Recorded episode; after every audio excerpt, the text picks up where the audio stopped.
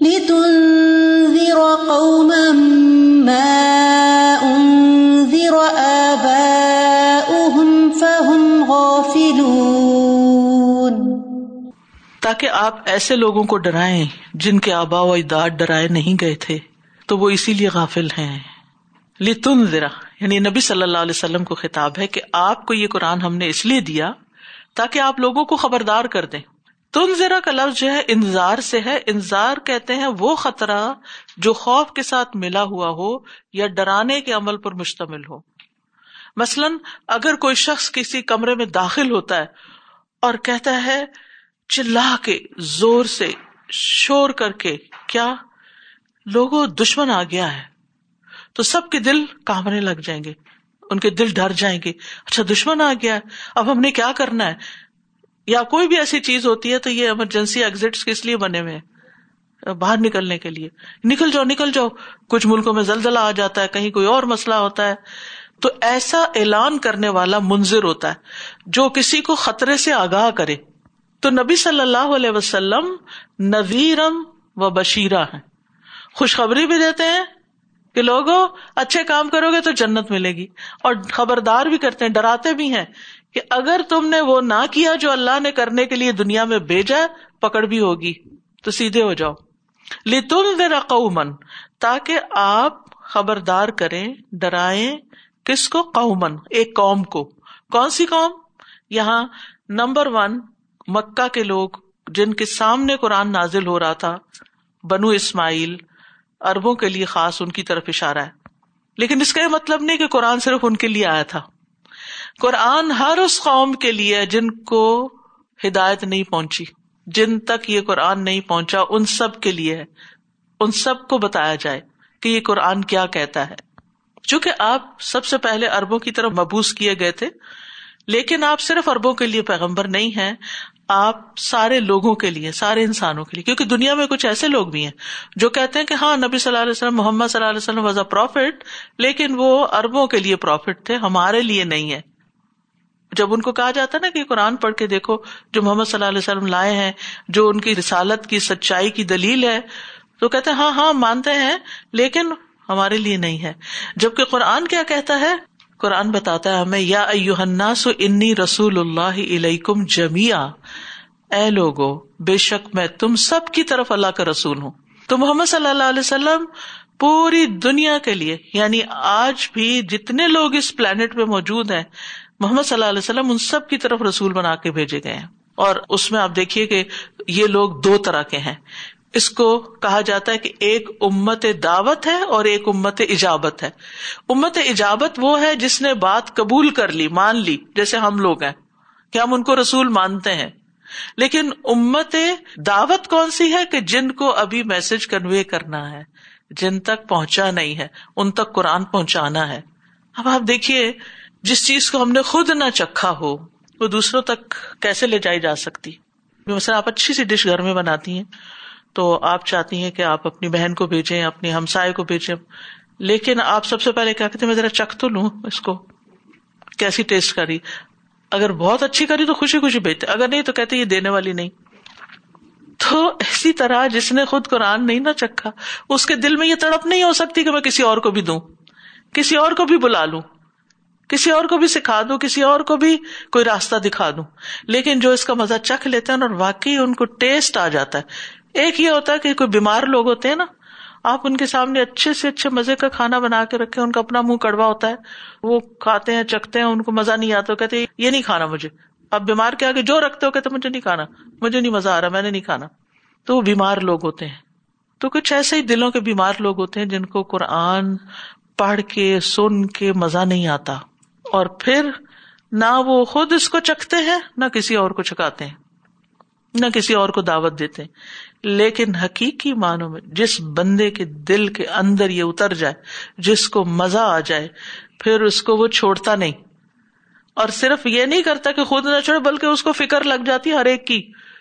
میری بہن کو بھی یہ پتا ہونا چاہیے فلاں کو بھی، فلاں کو، وہ ہر ایک کے لیے پھر پریشان ہو جاتا، وہ ہر ایک کے لیے خیر خواہ ہو جاتا ہے۔ تو یہاں سب سے پہلے تو نبی صلی اللہ علیہ وسلم کا یہ فریضہ تھا۔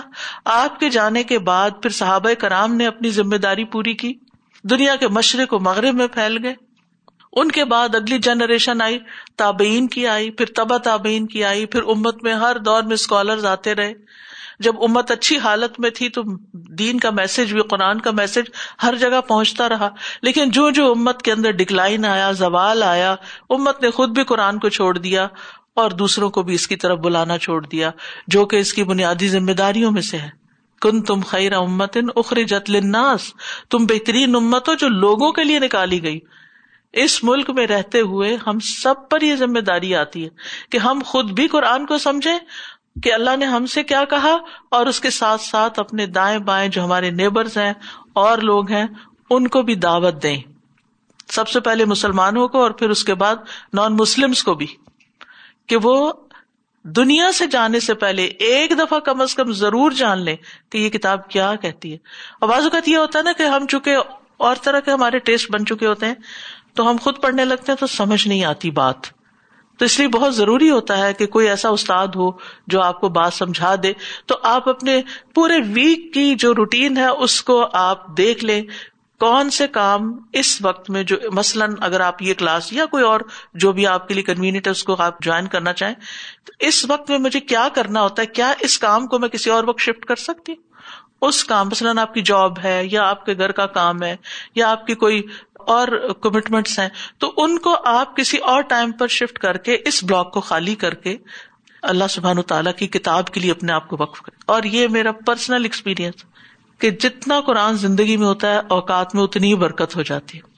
کاموں میں اتنی برکت ہو جاتی ہے اور وقت میں ایسی برکت ہو جاتی ہے کہ الحمد للہ جو آپ کے باقی ٹارگیٹس ہوتے ہیں، وہ بھی سارے پورے ہو جاتے ہیں۔ اور بازو کا تو ایسا ہوتا ہے کہ اچھا ابھی تھوڑا سا ٹائم اور ہے، تو اس کے لیے بھی کچھ نہ کچھ سوچ کے رکھا ہوا ہو تاکہ بوریت نہ ہو، تاکہ کوئی اداسی نہ ہو، تاکہ کوئی پریشانی نہ دل پہ آ جائے۔ کیونکہ جو ہی انسان ذرا بھی فارغ ہوتا ہے نا، تو ہمارا دشمن تاک میں لگا ہوتا ہے۔ دشمن کون ہے؟ شیطان۔ وہ تاک میں لگا ہوتا ہے، وہ فوراً حملہ کرتا ہے۔ وہ ایسی ایسی باتیں سجاتا ہے، ایسی ایسی چیزیں سجواتا ہے، تو پھر انسان بیٹھ جاتے ہیں۔ وہ ڈپریشن کا شکار ہو جاتے ہیں۔ زندگی میں کوئی لطف ہی نہیں رہتا۔ ساری نعمتیں ہیں۔ دنیا کا کون سا پھل ہے جو یہاں نہ ملتا ہو، کینیڈا میں؟ ہر چیز ملتی۔ کون سی نعمت ہے جو آپ خریدنا چاہیں اور آپ کو نہ ملے؟ آپ کے جیب میں پیسے ہوں۔ لوگوں کے پاس پیسے بھی ہیں۔ نعمتیں بھی اویلیبلٹی اینڈ افورڈیبلٹی دونوں ہیں۔ لیکن پھر بھی زندگی میں اداسی ہے۔ وائی سوچنے کی بات ہے نا۔ وہ ویکیوم ہے اندر۔ وہ صرف قرآن سے بھر سکتا ہے۔ کیونکہ ہماری زندگی میں قرآن کی اتنی ضرورت ہے، ہماری روح کو، جتنی شاید ہمارے جسم کو کھانے پینے کی نہیں۔ تو اس لیے بہت ضروری ہے کہ ہم اس کتاب کے ذریعے نبی صلی اللہ علیہ وسلم نے جو ہمیں خبردار کیا، ہم آگے لوگوں کو بھی خبردار کرنے والے ہوں۔ فرمایا کہ ایسے لوگوں کو خبردار کرو ماں ان ذرا آبا ہوں جن کے باپ دادا بھی خبردار نہیں کیے گئے۔ یعنی اس جنریشن کے اندر اویئرنیس کیوں نہیں؟ کیونکہ ان سے اوپر کی جنریشن یعنی ان کے پیرنٹس کی جو جنریشن تھی، ان کو بھی نہیں پتا تھا۔ تو ہوتا ہی ہے نا کہ جب ماں باپ کسی چیز کی امپورٹینس کو سمجھتے ہیں تو اپنے بچوں کے اندر پھر لازمن اس کو ڈالنے کی کوشش کرتے ہیں کہ وہ بھی سیکھے آپ کے بچے آپ کو آبزرو کر کے نتیجے پہ پہنچتے ہیں کہ زندگی میں سب سے امپورٹینٹ کیا ہے۔ اگر آپ کیریئر اورینٹیڈ ہیں مدر بھی فادر بھی، تو بچوں کے اندر بھی پھر آتی ہے یہ چیز کے کامیابی اسی میں ہے۔ اور اگر آپ کی پرائرٹی دین ہے کہ ٹھیک ہے، دنیا تو چلانی ہے، جیسے بھی چلے گی، لیکن آگے جو ہمیشہ کی زندگی وہاں کیا بنے گا؟ تو پھر ان کی بھی پرائرٹی یہ ہونے لگتی ہے۔ اور اگر نہیں ہوتی پھر بھی آپ کی ہے، ان کی نہیں بن رہی، تو بھی ہمیں پھر فکر کرنی ہے کہ کیسے ہو، کیا طریقہ ہو، وہ سیکھنا ہے۔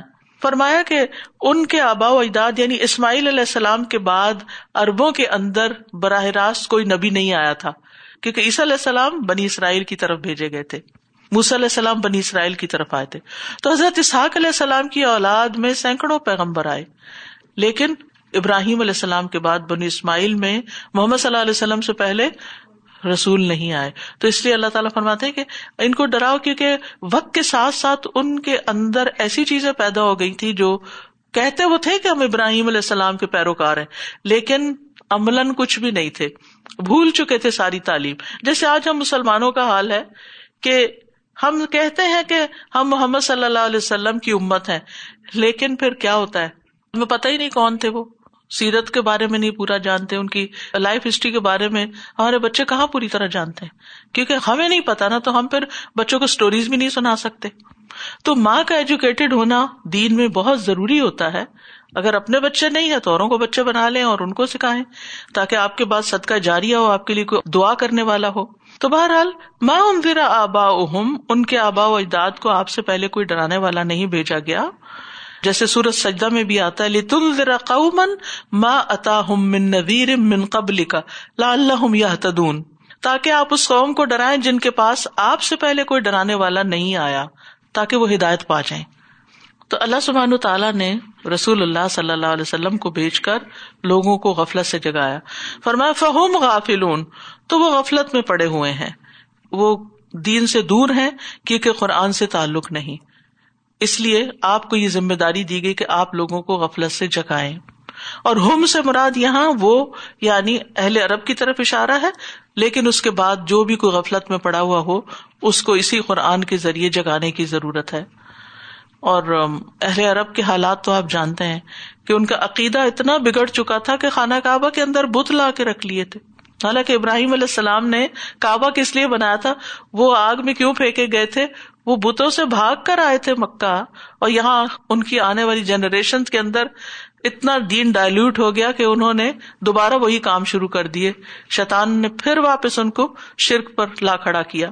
اسی طرح عادات بھی بگڑی ہوئی تھی لوٹ مار تھی، شراب نوشی تھی، زنا عام تھا، لڑنا جگڑنا جنگیں، فساد، بہت کچھ تھا اس قوم کے اندر۔ اور انہیں یہ بھی نہیں پتا تھا کہ کل مرنے کے بعد ہمارے ساتھ کیا ہونا ہے اور کیا جواب دیں گے ہم اللہ کو۔ لیکن جب نبی صلی اللہ علیہ وسلم ان کے پاس آئے اور آپ نے ان کو یہ تعلیمات دی تو ان کا جواب کیا تھا؟ ریئیکشن کیا تھا؟ لقد حق القول على أكثرهم فهم لا يؤمنون. ان کے اکثر لوگوں پر یقیناً اللہ کی بات سچی ہو چکی ہے بس وہ ایمان نہیں لائیں گے۔ یعنی آپ صلی اللہ علیہ وسلم کو بتایا جا رہا ہے کہ ان کی جو میجورٹی ہے نا، وہ آپ کی مخالف ہو جائے گی۔ اور حقیقت ہے کہ مکہ میں تیرہ سال رہے تھے آپ، اور دن رات آپ نے سمجھایا تھا ان کو، لیکن انگلیوں پہ گنے جا سکتے تھے۔ جن لوگوں نے ہجرت کی مکہ سے مدینہ، سو کی تعداد میں تھے یا اس سے کم و بیش۔ تیرہ سال میں بس اتنے لوگ مسلمان ہوئے تھے۔ تو اکثریت جو تھی وہ ایمان نہیں لائی۔ تو آپ کو تسلی بھی دے دی گئی کہ ان کی اکثریت نہیں ماننے والی۔ آپ کا کام ہے، آپ بتاتے رہے لیکن یہ مانیں گے نہیں، کیونکہ اللہ تعالیٰ کا علم کامل ہے۔ اللہ تعالیٰ فیوچر کو بھی جانتا ہے۔ تو اللہ کو پتا تھا کہ یہ قوم جو ہے، ان کے دل کس قسم کے ہیں اور ان کا ریئیکشن کیا ہوگا۔ تو وہ لوگ آپ کی دعوت کے مقابلے میں ضد اور ہٹ دھرمی سے کام لے رہے تھے۔ اور انہوں نے یہ فیصلہ کر لیا تھا کہ ہم نے نہیں ماننا، کیونکہ وہ تکبر کا شکار تھے۔ وہ اپنے آپ کو بڑا سمجھتے تھے۔ وہ کہتے تھے کہ محمد صلی اللہ علیہ وسلم جو یتیم پیدا ہوئے اور جو مالی لحاظ سے ہم سے کمزور ہیں، تو ان کو کیوں یہ نبوبت دے دی گئی؟ اور یہاں یہ جو بات کی گئی نا، لقد حق القول والا اکثر ان کی اکثریت پر بات چشمہ ہو گئی، حق ہو گئی، سچی ہو گئی ان کے بارے میں بات۔ یہ کون سی بات ہے؟ یہ بات ہے عذاب کی بات، کہ یہ عذاب کے مستحق ٹھہریں گے۔ جیسے سورت یونس میں آتا ہے کدال کا حقت کلی مت رب کا الوین فسق ان لا یؤمنون. اسی طرح آپ کے رب کی یہ بات ان لوگوں پر جنہوں نے نافرمانی کی ثابت ہو چکی ہے کہ بے شک وہ ایمان نہیں لائیں گے۔ اب اللہ تعالیٰ کو پہلے سے پتا تھا اور اللہ تعالیٰ کا یہ علم جو ہے، جو پہلے سے اللہ کو پتا ہے، اس کی بنا پر اللہ تعالیٰ جب کوئی بات بتاتے ہیں تو اس کا یہ مطلب نہیں کہ اللہ نے ان کی تقدیر میں بس لکھ دیا تھا کہ ان کو ماننا ہی نہیں۔ یہ اللہ کا علم ہے۔ تقدیر کیا ہے؟ اللہ کا علم۔ یعنی جو پہلے سے ہی اللہ کو معلوم۔ اگر ہم کہیں کہ اللہ تعالیٰ کو معلوم نہ ہو تو وہ پھر اللہ ہی کیا ہو سکتا ہے؟ وہ معبود کیسے ہو سکتا ہے؟ جس کو فیوچر کا نہیں پتا۔ تو اس لیے اللہ سبحان تعالیٰ اپنے علم کی بنا پر ایک خبر دے رہے ہیں جو سچی خبر تھی کہ یہ نہیں مانیں گے۔ اور ان کی اکثریت کے اوپر عذاب چشمہ ہو گیا ہے۔ انہوں نے آپ کا انکار کر کے جانا جاننا میں ہی ہے۔ اور ہوا یہی، بدر کے مقام پر ان کے ستر بڑے بڑے سردار جو تھے، وہ مارے گئے تھے۔ اور پھر اس کے بعد یہ کہ اور بھی بہت سے ایسے لوگ ان کے پیچھے والے۔ فہم لا یؤمنون، تو وہ مانیں گے نہیں۔ بات یہ ہے کہ یہاں پر جو ایک بات کی گئی نا اللہ اکثر یہ جو اکثریت کی بات ہے نا یہ جو میجورٹی اکثریت ہوتی ہے، یہ ہر دور میں دین سے دور ہوتی ہے۔ لیکن افسوس یہ کہ لوگ میجورٹی کے پیچھے جاتے ہیں۔ میجورٹی کیا کر رہی ہے؟ زیادہ تر لوگ کیا کرتے ہیں؟ آج ہمیں جب کوئی چیز خریدنی ہوتی ہے یا کچھ تو ہم اس کے ریویوز دیکھتے ہیں نا۔ آن لائن جب کچھ خریدنا تو ریویوز دیکھتے ہیں۔ اور جس چیز کے ریویوز زیادہ ہوں، زیادہ لائکس ہوں، زیادہ کمینٹس ہوں، زیادہ انگیجمنٹ ہو، تو وہ چیز پھر ہم کہتے یہی زیادہ بہتر ہوگی میجورٹی اسی کو پسند۔ یہی ٹرینڈ ہے، آج کل یہ ان ہے، یہی چل رہا ہے، یہی کر لو۔ سوچتے بھی نہیں۔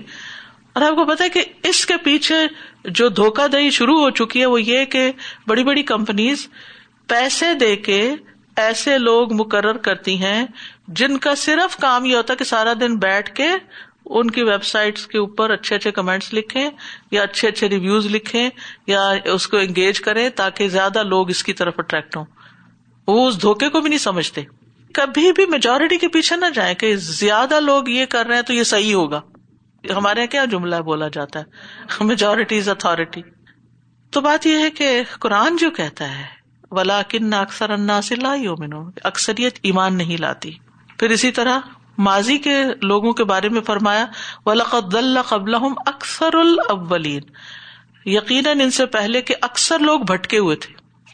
وما کانا اکثر مومنین ان کی اکثریت مومن نہ تھی۔ سورت اللہ نام میں آتا ہے وہ ان تط اکثر منفل اردی یو دلو کا انصبیل اللہ اگر آپ زمین میں رہنے والوں کی اکثریت کا کہنا ماننے لگیں گے، تو وہ آپ کو اللہ کے راستے سے بھٹکا دیں گے۔ وہ تو محض گمان کی پیروی کر رہے ہیں اور صرف قیاس آرائیاں کر رہے ہیں۔ اپنی عقل سے، کوئی لاجک سے، کوئی ادھر ادھر سے، تجربوں سے وہ اپنی رائے قائم کیے ہوئے اور اسی پہ جمے ہوئے ہیں۔ اس پہ نہیں جاؤ۔ چاہے آپ اکیلے ہوں کہیں you are the only one کہ جن کو کسی پارٹی ہال میں نماز پڑھنی ہو، پورے کانفیڈینس کے ساتھ اٹھے نماز کا وقت ہو گیا ہے، ایک کونے میں جائیں، اپنی نماز پڑھ لیں۔ کہیں پر بھی ہو یہ نہ دیکھے کہ یہ سب تو پڑھ نہیں رہے، تو میں اب کیسے پڑھوں؟ نہیں، کوئی بھی آپ نے اچھا کام کرنا ہے نا، یہ نہ دیکھے کہ ہمارے خاندان کی اکثر لڑکیاں کیا کر رہی ہیں، یا ہماری فرینڈس کی اکثریت کیا کر رہی۔ نہیں، یہ دیکھے میرا رب اس وقت مجھ سے کیا چاہتا ہے۔ آپ کی نجات، آپ کی کامیابی اسی میں ہے کہ اکثریت کو نہیں دیکھنا، اپنے فیوچر کو دیکھنا ہے، میرا فائدہ کس میں ہے؟ اور میرے رب کی رضا کس میں ہے؟ اچھا پھر آگے وجہ بھی بتا دی۔ کیا وجہ ہے کہ اکثریت ایمان کیوں نہیں لا رہی؟ اور ان اربوں کا کیا مسئلہ ہے؟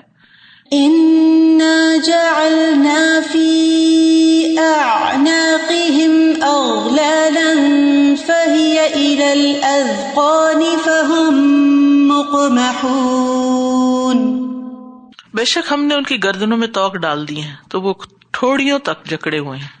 بس وہ سر اوپر کو اٹھائے ہوئے یعنی اس آیت میں ایمان نہ لانے والوں کے کفر پر اصرار کرنے اور اڑے رہنے کی ایک تصویر کشی کی گئی ہے۔ کیا ہے؟ کہ ان کی گردنوں میں توق ہے۔ توق وہ پرانے زمانے میں قیدیوں کو سزا دینے کے لیے گردن کے اندر ایسا کڑا ڈال دیا جاتا تھا جس سے گردن نہیں ہلتی تھی منہ اوپر ہی اٹھا رکھتے تھے۔ اب دیکھیں کہ اگر تھوڑی دیر بھی ہم صرف سر اوپر اٹھا رہے گردن بہت تھک جاتی۔ تو یہ سزا کی بڑی ورسٹ قسم تھی۔ لیکن یہاں گردن اکڑا کے رکھنا اور سر اوپر کر کے رکھنا، یہ کس چیز کی علامت ہے؟ تکبر کی۔ تو یہاں یہ بتایا گیا کہ یہ اپنے تکبر کی وجہ سے نہ ادھر دیکھتے ہیں، نہ ادھر، نہ دائیں دیکھتے نہ بائیں۔ بس اپنے خیال میں ہی فکس ہے بس ایک ہی بات جو ان کے ذہن میں انکار کیا وہی ہے۔ مانتے کچھ نہیں۔ اور یہ جو اغلال کا لفظ ہے نا، غل کی جمع ہے، غل۔ اور غل عربی میں اس بیڑی کو بھی کہتے ہیں یعنی جو زنجیر سی ہوتی ہے، جس کے ساتھ ہاتھ کو گردن سے ملا کے باندھ دیا جاتا ہے۔ اور ازقان زخن یہ منہ کا نچلا حصہ اس کے لیے آتا ہے۔ اور مکمہون کا لفظ جو ہے کمہ سے ہے۔ کم کہتے ہیں ویٹ کو، گیہوں، جو پکنے سے لے کے اسٹور کرنے تک بالی کے اندر ہی رہتا ہے، اس کو کہتے ہیں۔ بالی سے نکل آتا ہے وہ نہیں، جو دانے کے اندر رہتا ہے نا، چھلکے کے اندر رہتا ہے۔ اس گیہوں سے جو ستو بنایا جاتا ہے، اس کو کمیحا کہتے ہیں۔ کیوں؟ اس لیے کہ جب اس کو پھانکنا ہوتا ہے نا، تو کیا کرتے ہیں؟ منہ اوپر کرتے ہیں۔ یہ اس کی مماثلت ہے۔ ٹھیک ہے؟ تو یہاں کفار کے تکبر کی مثال بیان کی گئی۔ ان کے سر بس اٹھے ہیں، اپنے آپ کو بڑا سمجھتے ہیں، ان کے دماغ میں کچھ بھرا ہوا ہے۔ وہ بڑا ہی سمجھتے ہیں، نہ وہ جھکتے ہیں، نہ وہ سنتے ہیں، نہ وہ دیکھتے ہیں۔ آنکھیں بند کی ہوئی ہیں۔ اور وہ صرف اپنے آبا و اجداد کے طریقوں پر چلنے والے ہیں۔ تو اس لیے دنیا میں ان کی یہ حالت ہے۔ سورت غافر میں ان کے آخرت کا انجام بھی اسی کے مطابق بتایا گیا۔ قرآن مجید جب آپ پڑھتے ہیں تو آپ دیکھتے ہیں کہ بہت ساری سزائیں جو قرآن میں بتائی جاتی ہیں، وہ لوگوں کے اعمال کے مطابق ہی ہوتی ہیں۔ یعنی جیسے دنیا میں وہ کر رہے ہیں نا، اسی قسم کی ملتی جلتی سزا ان کو آخرت میں ملے گی۔ مثلاً جو غیبت کر کے دوسروں کی عزت اچھالتے ہیں، ان کو کیا کیا جائے گا؟ ان کے ناخن تانبے کے ہوں گے تو اپنے منہ اور سینے کو نوچیں گے۔ کیونکہ انہوں نے دوسروں کی شکل بگاڑی تو وہ اپنی شکل بگاڑیں گے۔ اور اسی طرح بہت سے مثالیں ہیں۔ قرآن مجید میں آتا صورت غافر میں عزل اغلال فی عناقہم وسلاسل یسحبون جب ان کی گردنوں میں توق اور زنجیریں ہوں گی، جن سے وہ گھسیٹے جائیں گے، کھولتے پانی میں، پھر وہ آگ میں جھونکے جائیں گے۔ تو مطلب یہ ہے کہ ان کا غرور اور تکبر، ان کے راستے کی بیڑی بن گیا ہے زنجیر بن گیا، ان کے گلے کا توق بن گیا ہے۔ اب وہ آپ کی بات سننے کو تیار نہیں ہے۔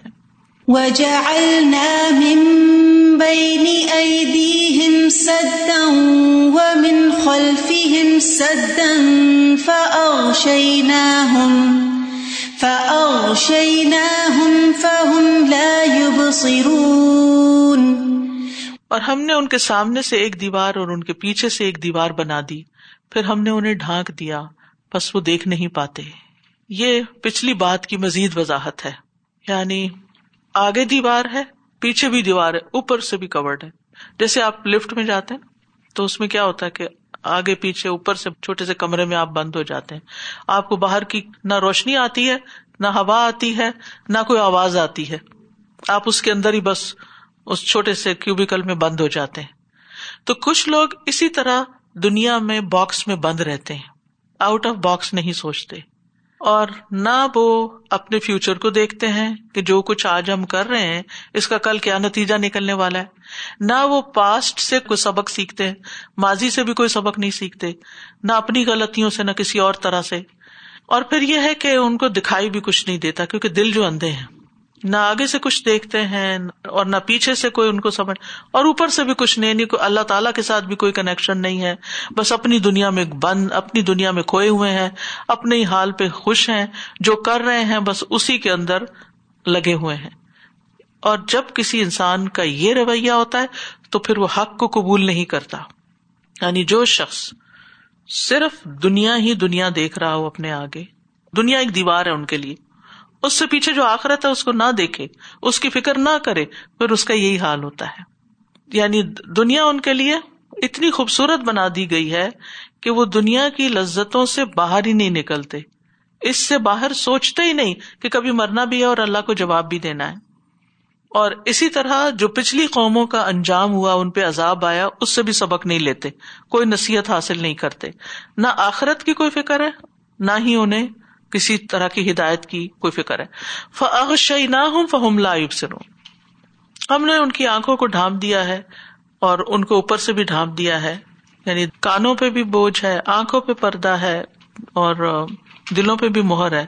کان، دل، آنکھیں سب کے سب بند ہے اس لیے وہ دیکھیں گے نہیں۔ ایک روایت میں اس کو آشئی نہ ہوم بھی پڑھا گیا ہے۔ آنکھوں کی بیماری ہوتی ہے یعنی کہ انسان دیکھ نہیں پاتا پراپر تو یعنی وہ دیکھنے کے قابل نہیں ہے اور ان کو یہ کہا گیا کہ ہم نے ان کو ڈانپ دیا۔ یہ وہی مضمون ہے جو سورت البکرا کے شروع میں آتا نا۔ ان اللہ دین کفر سوا علیہم انضر املم تنظر لا یومنون ختم اللہ اللہ قلوب اللہ نے مور لگا دی ان کے دلوں پر، ان کے کانوں پر، ان کی آنکھوں پہ پردہ۔ ہے یہ وہی کیفیت یہاں بیان ہوئی ہے۔ کیوں؟ اللہ سبحان تعالیٰ نے۔ ایسا کیوں کیا؟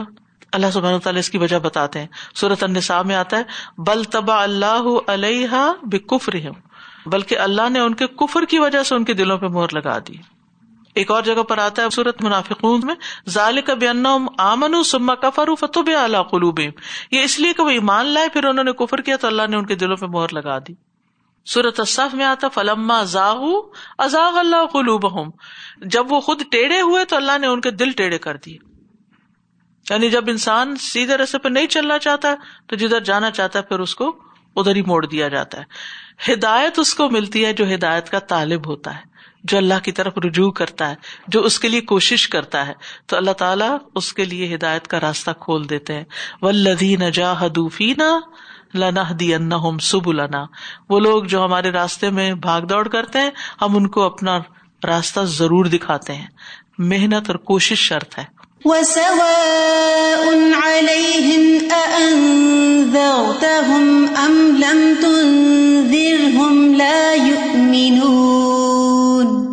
اور خواہ آپ انہیں ڈرائیں یا نہ ڈرائیں، ان پر برابر ہے، وہ ایمان نہیں لائیں گے۔ اس کا یہ مطلب نہیں کہ آپ انہیں تبلیغ کرنا چھوڑ دیں اور آپ ان سے مایوس ہو جائیں۔ جب انسان کسی کو دین کی طرف بلاتا ہے، تو دو طرح کے لوگوں سے واسطہ پڑتا ہے۔ ایک وہ جن پہ آپ کی کسی بات کا اثر نہیں ہوتا، اور وہ اپنی ضد پر جمے رہتے ہیں۔ جو وہ کر رہے ہیں، بس اس کو ہی صحیح سمجھتے ہیں۔ وہ قرآن کے آگے جھکتے نہیں۔ وہ کچھ لینا نہیں چاہتے۔ اب دیکھیں، مثلاً آپ کو گلاس بھرنا ہو تو ٹیپ کے آگے کرنا پڑتا ہے یا جگ کے آگے رکھنا پڑتا ہے۔ تو اگر آپ کے نہیں، یہ تو میری شان کے خلاف ہے، میں کسی چیز کے آگے جھکوں۔ تو پھر اندر بھی کچھ نہیں آئے گا۔ سراہی سر نگو ہو کے بھرا کرتی ہے پیمانہ۔ ایون ڈالنے کے لیے بھی جھکنا پڑتا ہے۔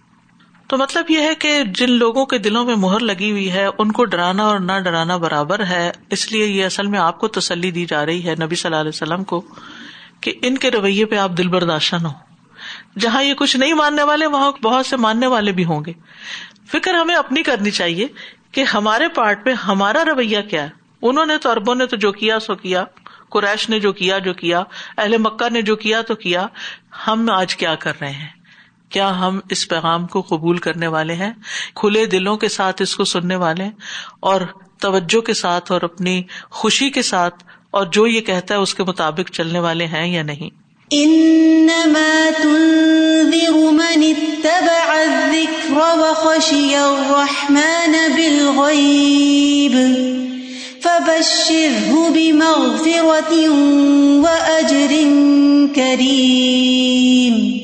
بے شک آپ تو اسے ہی ڈرا سکتے ہیں جو نصیحت کی پیروی کرے اور رحمان سے غائبانہ ڈرے۔ بس آپ اسے بخش اور عزت والے اجر کی خوشخبری دے دیجیے یعنی آپ کے بتانے کا فائدہ تو انہیں کو ہوگا جو نصیحت کو سننا چاہیں گے اور پھر سن کر اس کی پیروی کریں گے۔ ان نماتر من تباہ ذکر پیروی وہی کرتا ہے جو سنتا ہے۔ ایسے لوگ تنہائی میں بھی اللہ سے ڈرتے ہیں۔ کیونکہ وہ ذکر ذکر سے مرادیاں قرآن ہے، کیونکہ قرآن کو فالو کر رہے ہوتے ہیں، نصیحت کو فالو کر رہے ہوتے ہیں، اور رحمان سے بن دیکھے بھی ڈرتے ہیں یعنی اکیلے بھی ڈرتے ہیں۔ کوئی ان کو نہ دیکھ رہا ہو، پھر بھی وہ کوئی غلط کام نہیں کریں گے۔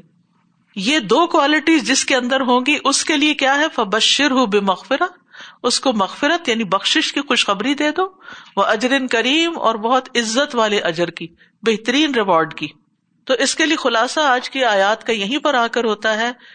دو کام ہم نے کرنے ہیں اور وہ کیا ہے نمبر ایک، ذکر کی پیروی کرنی ہے۔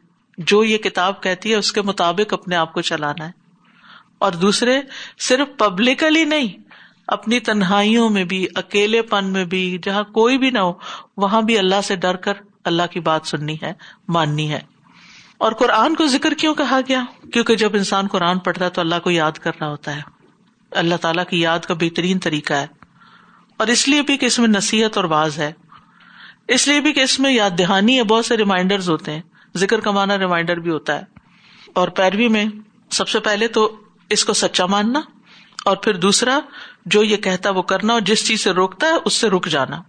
اور پھر یہ خشی اور رحمان آیا خشیت اور خوف میں فرق ہوتا ہے۔ خوف میں دل بے قرار ہو جاتا ہے۔ خشیت جو ہے، یہ خاص چیز ہے۔ یہ اللہ کی پہچان کے ساتھ آتی ہے۔ خوف آپ شیر، بچھو، سانپ، ان چیزوں سے بھی کئی لوگ اندھیرے سے خوف کھاتے ہیں۔ ڈفرینٹ فوبیاز ہوتے ہیں ان کو۔ لیکن خشیت جو ہوتی ہے، وہ علم والوں کے اندر ہوتی ہے۔ یعنی جب آپ اللہ تعالیٰ کو پہچان لیتے ہیں، اللہ کے کلام کو سمجھتے ہیں، اس کے بعد جب آپ اللہ سے ڈرتے ہیں وہ خشیت ہوتی ہے۔ ان نما یکش اللہ من باد العلما ابن قدامہ کہتے ہیں کہ ایک عام لوگوں کا خوف ہوتا ہے اور ایک خاص لوگوں کا خوف ہوتا ہے۔ عام لوگوں کا خوف کیا کہ وہ اللہ کے عذاب سے ڈرتے ہیں۔ جنت جہنم کی بات پڑی تو ان کے اندر ایک خوف آتا ہے۔ اور جو خاص لوگوں کا خوف ہوتا ہے، خشیت جو ہوتی ہے، وہ کیا ہوتی ہے کہ وہ جب اللہ تعالیٰ کو پہچان لیتے ہیں نا، اللہ کی عظمت کو جان لیتے ہیں، اللہ کو بڑا جان لیتے ہیں۔ پھر ان کے دل کے اندر جو ڈر آتا ہے کہ نہیں، میں اللہ کی بات کا انکار نہیں کر سکتی، مجھے وہی کرنا جو اللہ چاہتا ہے مجھ سے۔ اور یہ صرف اس کے اندر آتا ہے جو اللہ تعالیٰ کو پہچانتا ہے۔ آپ جتنا زیادہ اللہ کو جانیں گے قرآن کے تھرو، اللہ تعالیٰ کے ناموں کے تھرو، اتنا زیادہ آپ کے اندر خشیت آتی جائے گی۔ اور بال غیب کا مطلب ہے غائبانہ دیکھا نہیں اللہ کو۔ اور پھر یہ ہے کہ اللہ کا محبوب انسان وہی ہوتا ہے جو جب کوئی کام کرتا ہے تو وہ یہ نہیں دیکھتا کہ لوگ مجھے دیکھ رہے ہیں کہ نہیں، یہ کیا کہیں گے؟ اس کے دل میں یہ آتا ہے کہ میرا رب کیا کہے گا؟ وہ مجھے دیکھ رہا ہے۔ اور وہ ہر جگہ دیکھتا ہے نا۔ اور حسن بصری کہتے ہیں، مومن نیک امال کرتا ہے، لیکن اس کے باوجود وہ ڈرا ہوا ہوتا ہے، گھبرایا ہوا ہوتا ہے، خوف زدہ ہوتا ہے۔ جبکہ فاجر نافرمانی کر کے بھی بے خوف ہوتا ہے۔ اللہ کی نافرمانی بھی کرتا ڈر بھی کوئی نہیں ہوتا۔ حسن بصری کہتے ہیں کہ کچھ لوگ ایسے ہیں جنہوں نے نیک امال کیے اور ان میں محنت بھی کی، لیکن پھر بھی ڈرتے تھے کہ کہیں ہمارے امال ریجیکٹ نہ کر دیے جائیں۔ تو مومن کے اندر امید بھی ہوتی ہے اور خوف بھی ہوتا ہے، جبکہ منافق بد عمل بھی ہوتا ہے اور بے خوف بھی ہوتا ہے۔ بہرحال، جن کے اندر یہ دو کوالٹیز ہوں گی کہ جو نصیحت کی پیروی کریں گے فالو کریں گے، اس کو جانیں گے اور اس کو مانیں گے اور جو رحمان سے رحمان رحم فرمانے والا نا، وہ رحم فرما رہے، پھر بھی ڈرتے ہیں۔ جو رحمان سے ڈرتے ہیں غائبانہ طور پر، ان کے لیے بخش بھی ہے اور بہت عزت والا اجر بھی ہے۔ یعنی اللہ سے ڈرنے والوں کا بہترین اجر ہے، بہترین مقام ہے۔ اور اللہ سے ڈرنے والے جو ہے قیامت کے دن عرش کے سائے تلے ہوں گے۔ اور ہمیں اللہ کی خشیت کا سوال بھی کرنا چاہیے، وہ دعا ہے نا۔ اللہ مقسم لنا من خشیت کا ماں تہول بھی بینا و بین معصیت اللہ، ہمیں ہمارے اندر ایسا خوف ڈال کہ جو ہمارے اور ہمارے گناہوں کے بیچ میں حائل ہو جائے۔ کہ گناہ سامنے ہو، ہم اس سے پیچھے ہٹ جائیں گے ہم نے نہیں کرنا، کیونکہ ہم اللہ سے ڈرتے ہیں۔ وآخر دعوانا ان الحمد للہ رب العالمین سبحانک اللہم و بحمدک اشہد اللہ الہ الا انت استغفرک و اتوب الیک السلام علیکم و رحمۃ اللہ وبرکاتہ